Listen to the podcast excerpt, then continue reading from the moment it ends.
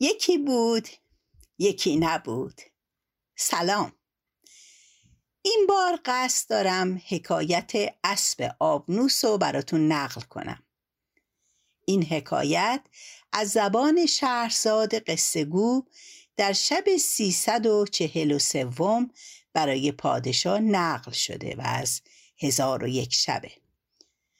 برخلاف بقیه قصه ها که هر بار کامل برای شما نقل می شد این بار می‌خوام به روال هزار یک شب اسب آبنوس و در چند پادکست حکایت کنم. یعنی مثل شهرزاد داستان رو در یک جا متوقف و به شب بعد و پادکست بعد موکول کنم. هدف از این کار این هستش که شما با ساختار قصه های هزار یک شب بیشتر آشنا بشید. البته برای اینکه رشته کلام در ذهن شما انسجام پیدا کنه و قصه از خاطرتون نره هر بار پادکست رو در فاصله نزدیک به سمع و نظر شما میرسونم انشاءالله. و اما قصه اسب آبنوس. بشنوید. به نام فرازنده آسمان و گستراننده زمین. شب سیصد و چهل و سوم. حکایت اسب آبنوس.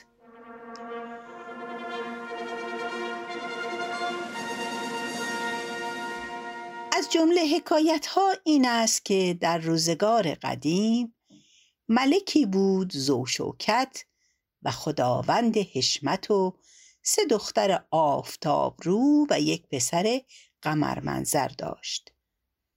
روزی از روزها ملک بر تخت نشسته بود که سه تن از حکیمان به پیش او در آمدند که یکی از ایشان تاووسی داشت زرین و با دیگری بوغی بود سیمین و با سیومین اسبی بود از آج و آبنوس.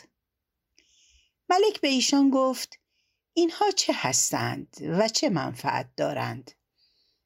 خداوند تاووس گفت خاصیت این تاووس این است که هر چند ساعت از شب و روز گذرد این تاووس به شماره آن ساعات بال و پر بزند و آواز در دهد.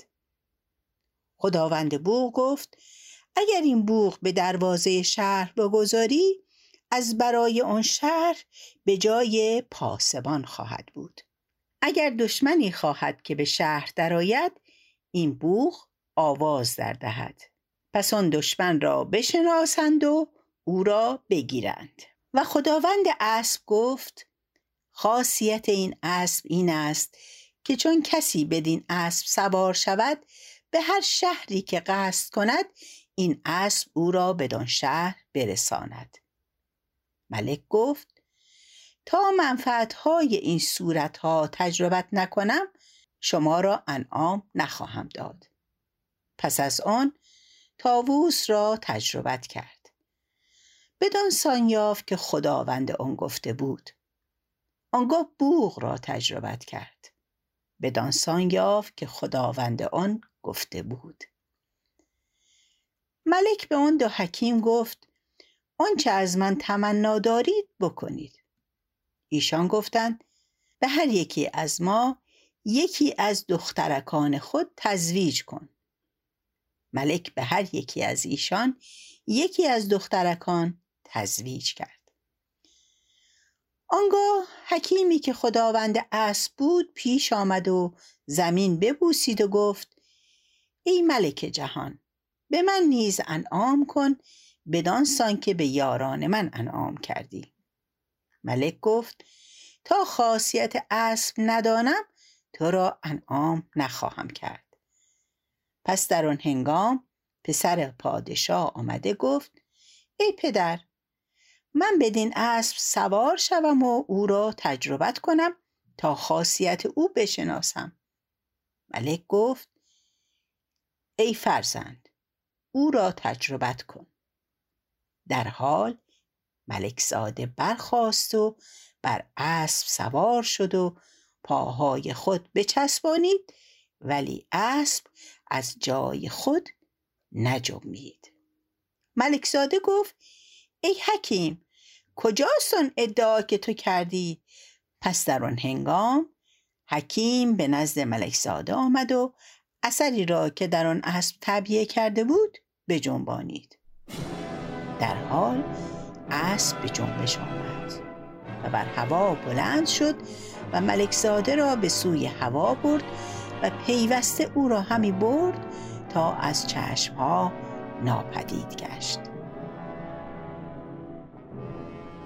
در آن هنگام ملکزاده را پشیمانی دست داد و در کار خود به حیرت اندر ماند و با خود گفت که این حکیم در هلاک من حیلتی ساخت. پس از آن در جمعی اعضای آن اسب تأمل کرد. چیزی به مانند سر خروس در شانه راست او بدید و همچنین در شانه چپ او نیز صورت سر خروسی بدید. با خود گفت که در این اسب به جز این دو نشانه چیزی نمی بینم. پس اثری را که در شانه راست اسب بود حرکت داد. اسب رفتن به سوی بالا شدیدتر کرد. پس از آن اثر شانه چپ را به جنبانید.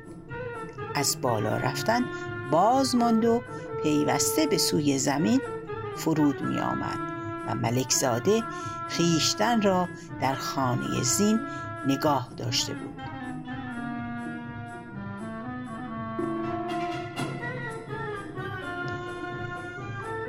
ملکزاده این حالت بدید و منفعت اسب بدانست دلش بر اون شاد و مسرور گشت و شکر خدای تعالی به جا آورد و پیوسته به سوی زمین همی آمد و روی اسب را به هر سو که قصد می کرد همی گردانید تا اینکه ملک ساده از این سو یا آن سوی رفتن مقصود حاصل کرد.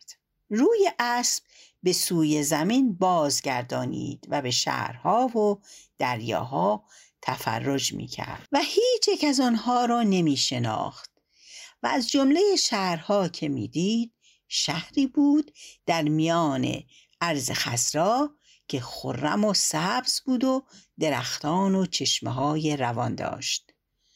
با خود گفت کاش می‌دانستم که این شهر چه نام دارد و در کدام اقلیم است.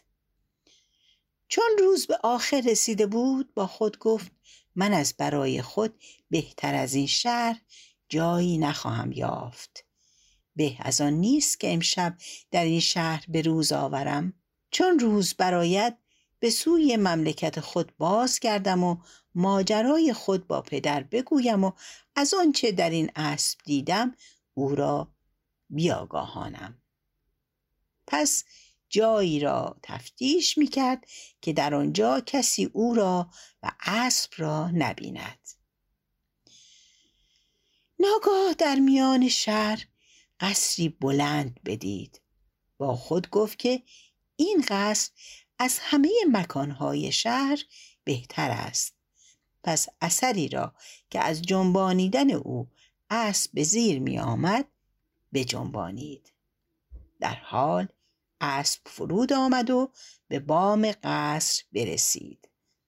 آنگاه ملک ساده از اسب فرود آمد و بر بام قصر بنشست تا اینکه دانست که مردمان خفتند. چون قصه به اینجا رسید بامداد شد و شهرزاد لب از داستان فرو بست. تا بعد خدا نگهدار.